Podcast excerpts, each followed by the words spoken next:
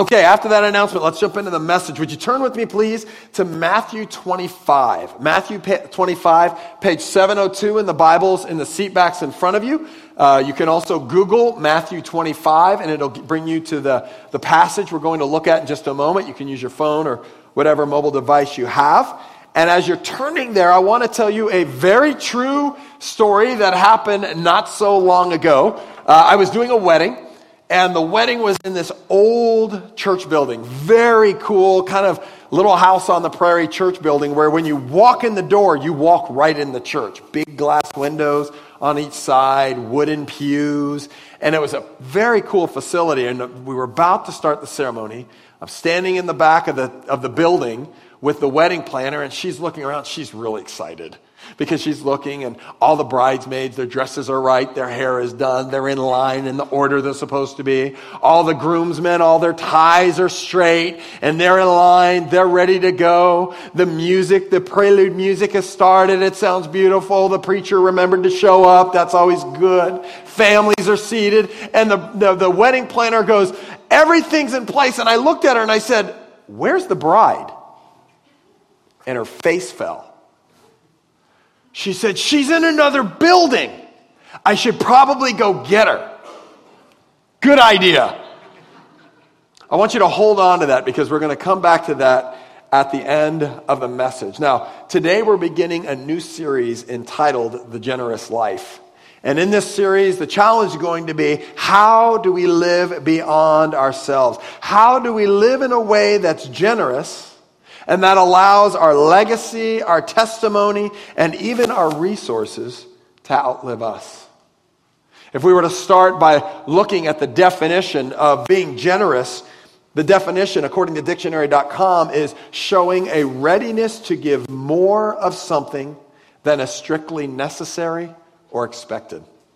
Showing a readiness to give more of something than is strictly necessary or expected. We think of the word generous and we usually think of a positive connotation. Synonyms for generous are words like lavish and liberal and hospitable, excellent, benevolent. The antonyms or the opposite words of generous are words like stingy, depleted, lacking, thoughtless, inconsistent, uncharitable. We all have things we love to receive generously. We love to get generously. Can you tell me some things? What are the things you love to get from people or receive generously? What are some things you like to receive that way? Hugs? That's come up in every service. I love that we're a hugging church. That's a good thing. What else? Love. compliments, words of affirmation. We, we really, we love receiving that generously. What else? Time, when someone actually pours themselves into us. What else? Dessert. That's on my list too. Ice cream in abundance on everything I eat. Eggs, doesn't matter. Throw ice cream on it. What else? No one has said it, but anyone mind when someone generously gives you money? Okay, I didn't think so. We like the idea of people giving to us generously, but here's the question if we're receiving and we like receiving generously, and the Bible says you will reap what you sow, you will get what you give, how do we become generous people? We're going to look at this in four key areas of life over the next four weeks. And those four key areas are our time, our talents, which is our skills, our treasure, which is our finances, and then our teaching. What have we been through that we could mentor someone along in, even if it's in, uh, inconvenient at the time? Why is this topic so important? I think Winston Churchill summarized it best. He said, We make a living by what we get, but we make a life by what we give. There's something that's a blessing, not only to those you bless and, and you give generously to, but there's something that's a blessing to us when we live a generous life. This week is going to be an overview of the topic with an insight that there's a return on our generosity. That brings us to our text in Matthew. Now, in Matthew 25, Jesus is in the middle of a string of parables that he's telling to some very, very influential religious people and some very, very influential political people. And he's talking to them and he's saying, Listen, there's going to come a time when you're going to meet your Maker. You're going to stand before God, and you need to know this. And this is true for us today. Every person in this room, at some time or another, is going to reach a point where you're going to meet your Maker. You're going to stand before God, whether it's His return or us checking out. We'll all be there. And this parable, is one of the things where God said, or where Jesus says, here's something you need to know. And that really what we're going to see is that nothing ventured, nothing gained. Matthew 25, beginning at verse 14. He says, Again, it will be like a man going on a journey who called his servants and entrusted his wealth to them. To one he gave five bags of gold, to another two bags, and to another one bag, each according to his ability. Then he went on his journey. The man who had received five bags of gold went at once and put his money to work and gained five bags more. So also the one with two bags of gold gained two more.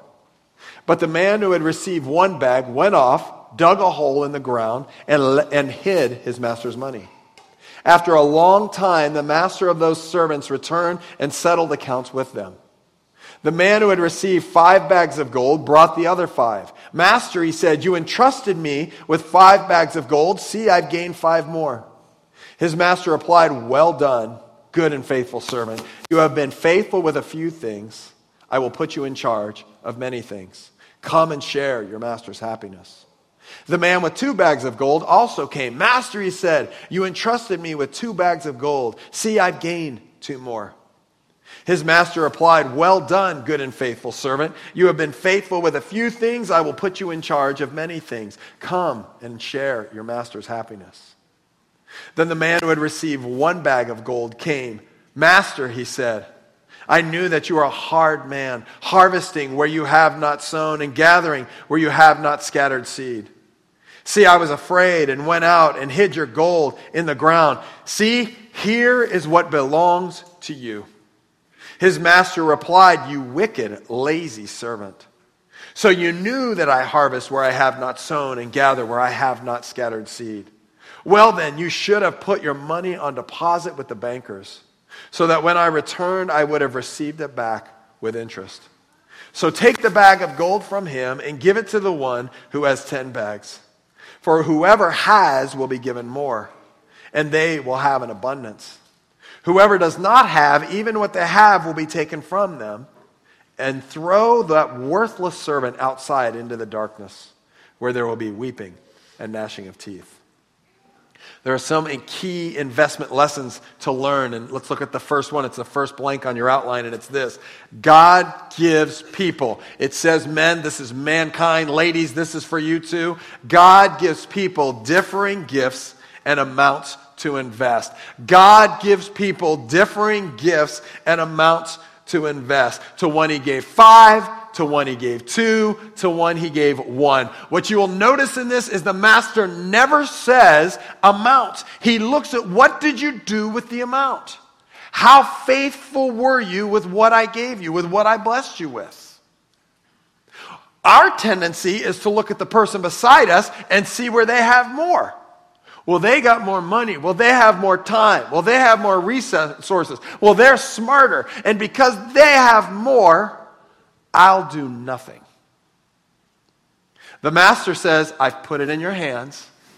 You now be faithful and invest it. Why? Because there's going to be a return on the investment. There's going to be a blessing on what you invest. There's a blessing on investing. We can't be afraid of that. We can't compare. We need to start with what we have. You may feel like you have nothing, you have something. Is there a place where you can invest your time, talent, treasure, and, t- and teaching? Start with what you have. Have you ever heard that person say, Man, when I make it rich, when I get the raise, when I get the contract, when I hit the lotto, then I'll be generous? And I always think, No, you won't. If everything you have now is what's in it for me, everything you have then will be what's in it for me. Start with what you have. Make the investment. Why? Because with the investment comes a blessing. And I want you to remember this who's the one who gives what we can invest anyway? Who's the one who gives it? Let's try this again. Who's the one who gives what we have to invest? God, it's His anyway. It's not like we lose something, it's all His. We're going to look at that a little more later in the series, but as we make the investment, there's a blessing. When we invest generously, there's a return generously. That's our second point. The reward of a good investment leads to more investing for more return. We give, there's a generous investment. We receive with interest, compound interest. The next year, we receive interest on our interest, plus what we've invested. The next year, we receive interest on our interest on our interest, plus what we've invested and what we've invested. Those of you with the 401k plan, you understand this. Every year that you invest, you get more return. Every year that there's a return, the next year you get money on money you didn't even invest.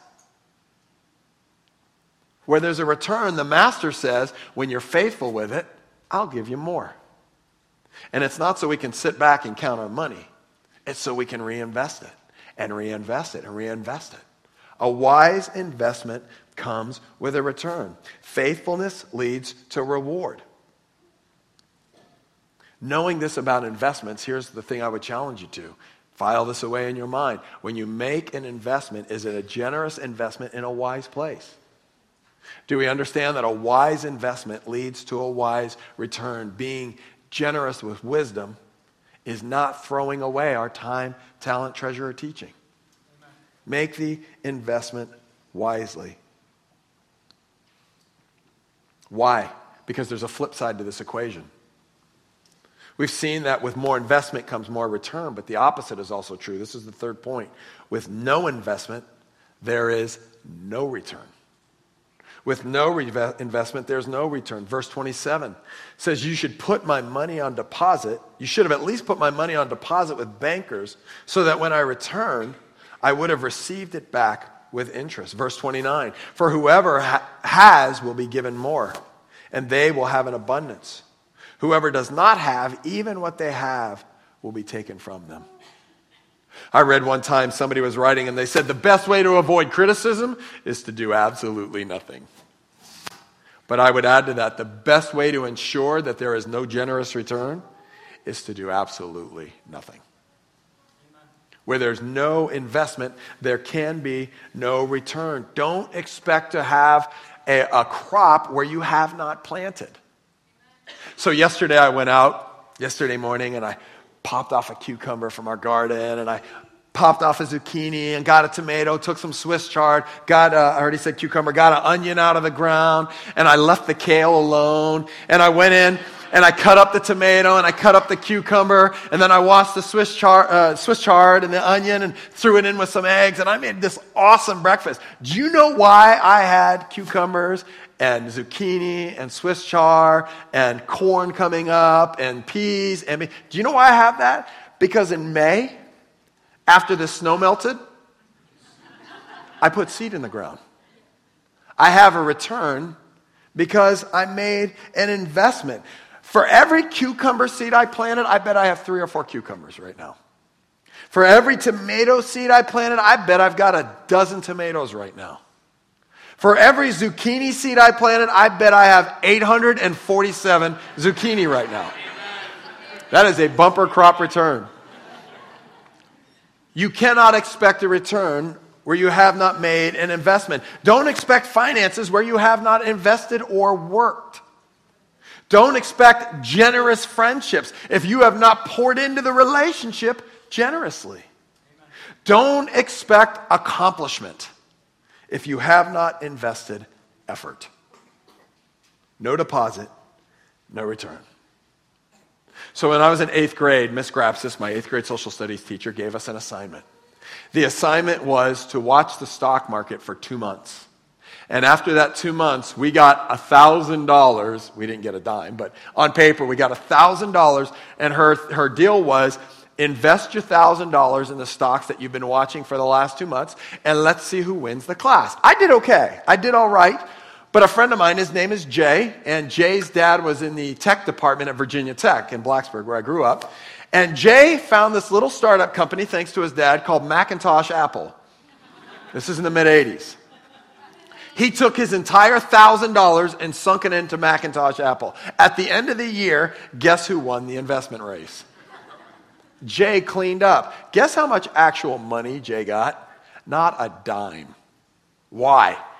Because he wrote about it, he thought about it, he watched it, but there was no actual investment. How many of us have some area of life where we're like, if I just would have, I knew that stock was going to take off if I just would have done that. I knew that job would have paid off if I just would have taken it. If only I would have talked to him or her. If only I would have patented that idea, because I thought about that a decade ago. Glow in the dark pacifiers. I knew that would work. We look back with regret, and it can be so devastating, and that's our fourth point. Burying your investment results in looking back with regret. Verse 26 says something that's very clear, and we need to realize this. When the master comes back, it's not an idea, it is an expectation that there is a return on what he has generously blessed us with. Whether we feel like we have a lot or a little, there is an expectation of a return on what he's entrusted to us. And if there's not a return, there's a problem. If you have invested all of your time into YouTube videos, there's going to be a problem. If you've invested everything you've had or been about purely into yourself, there's going to be a problem. As a matter of fact, look at what he says in verse 30. The master says, Throw that worthless servant outside into the darkness where there will be weeping and gnashing of teeth. Now, there's two thoughts behind this passage if you, if you read on it. The first one is this weeping and gnashing of teeth is just a sign of regret, like, mm, I wish I would have done that. Gnashing your teeth, like, oh, I blew that one. Tear. You know, like it's this idea that we'll just be sad that we didn't do it. I don't think that's what he means here. Because when you read the rest of Matthew, you'll see that six different times Jesus uses this idea of weeping, gnashing of teeth, and being cast out. Six times in Matthew and one time in Luke. And with every one of those, there's an idea, there's a picture, there's a clarity that there's an eternal judgment. And it's not based on we have to work for our salvation. It's this idea that if you're on the team, you'll get on the field. You won't just wear the jersey, you won't just stand outside the stadium or sit in the bleachers. Out of love and out of abundance of what God has done for us and generously invested in us, we're going to turn around and invest it in others. It's an understood expectation, not to be on the sideline, but to be generous in investing what God has blessed us with. One commentator said that about this parable. He said, Jesus tells us that there can be no religion without adventure. God can find no use for the shut mind and the unwilling heart. Now, I want to bring this around full circle back to our wedding. Everything was perfect for the wedding. Everything was in place. They invested in the church. They invested in this musician who sounded like it was playing a recording just perfect. They invested in the piano. They spent the time making sure everyone was ready. Everybody's hair was right, including mine. Every, the pastor was there. I mean, everything was in place. But somehow, in all the busyness, you forgot about the bride. And I want to challenge us that as we look into this series, of time, talent, treasure, and teaching. Let's not forget about the bride. Let's not forget about Christ's bride, his local church.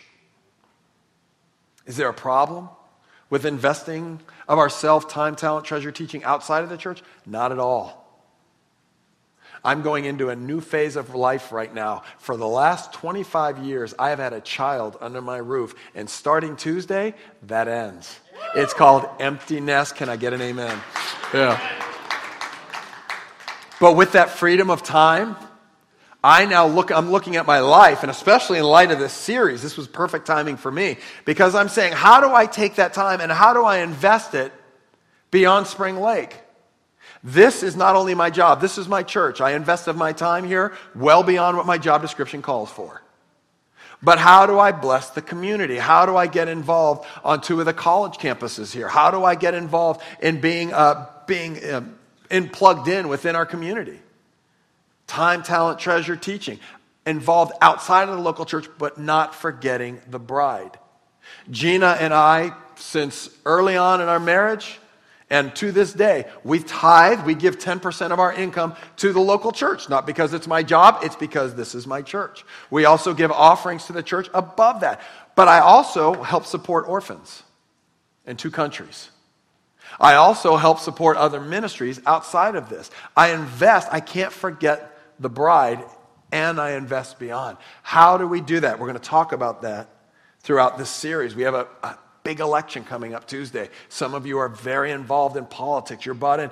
Invest both outside, but don't forget about the bride.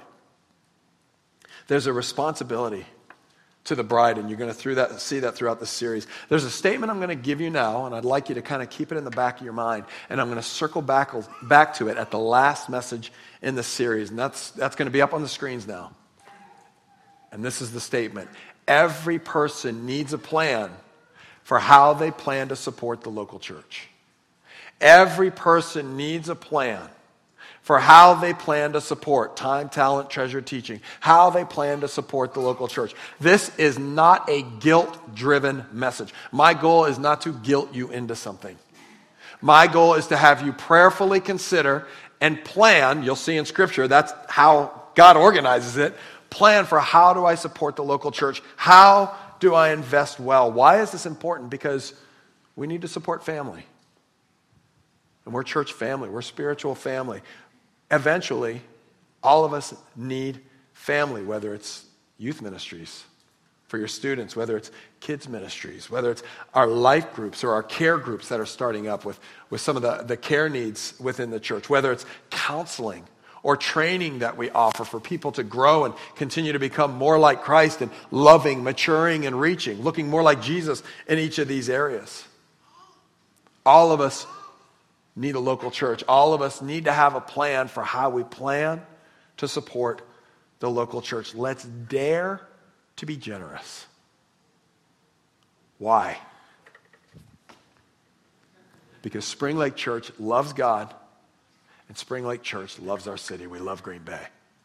Let's look at a way we can do that generously. I honestly believe if we hold to the importance of our message like we say we do, then we'll carry it and we'll live understanding and with, with a sense of urgency with the message of Christ's love, his death, his burial, his resurrection, his forgiveness of our sins, our transgressions, our rebellion against him. It's available and we carry that hope. If you come to church, here's a promise if you come to church each week going, What's in it for me? I hope I'm entertained this week. I hope I like it this week. I hope I like the people around me this week. Eventually, you will be disappointed. You will leave wanting. You will become bored. And if you are bored in your faith, what I would say is you're doing it wrong. The life of a walk with Christ is an adventurous walk. And if you are here this morning and you say, I am a Christ follower, I am a Christian, I believe in the message, and I'm sold out to Jesus right to my socks, then this message is for us. We're reading a letter that's written to us. You're going to see this throughout the passages that we look at over the next four weeks. Maybe you're here and you're, you're checking out faith. You're not sure about the Jesus thing. You're looking, what's the church really about? You get to listen in on what God has said to his church about being generous with our lives, with our time, talent, treasure, teaching, with the resources that he's blessed us with. Now, in closing, I want you to know this. I know this will step on some toes because it's stretching every one of us. But here's what I would ask of you. First of all, pray. God, is there an area or are there areas where you're speaking to me? Is there an area or are there areas where you're asking me to step up? I've gotten comfortable, I've gotten lackadaisical, I've held back, I've stuck with what's convenient. Lord, are you challenging me to step out? And if He does, I want to ask you to take the first step. Take the first step. Why? Because when we step out in a, what I'd call God's glorious adventure, you're going to be excited about how He uses you what he does in you and what he does through you. And when you begin to bless others generously, the promise is I will make this promise to you. You will be amazed at the generous and glorious blessing you realize that's in your life as well. Pray about it. Be willing to take the first step and see what God just might do in your life and in our church as a whole and through our church in this city. Would you bow your heads with me, please?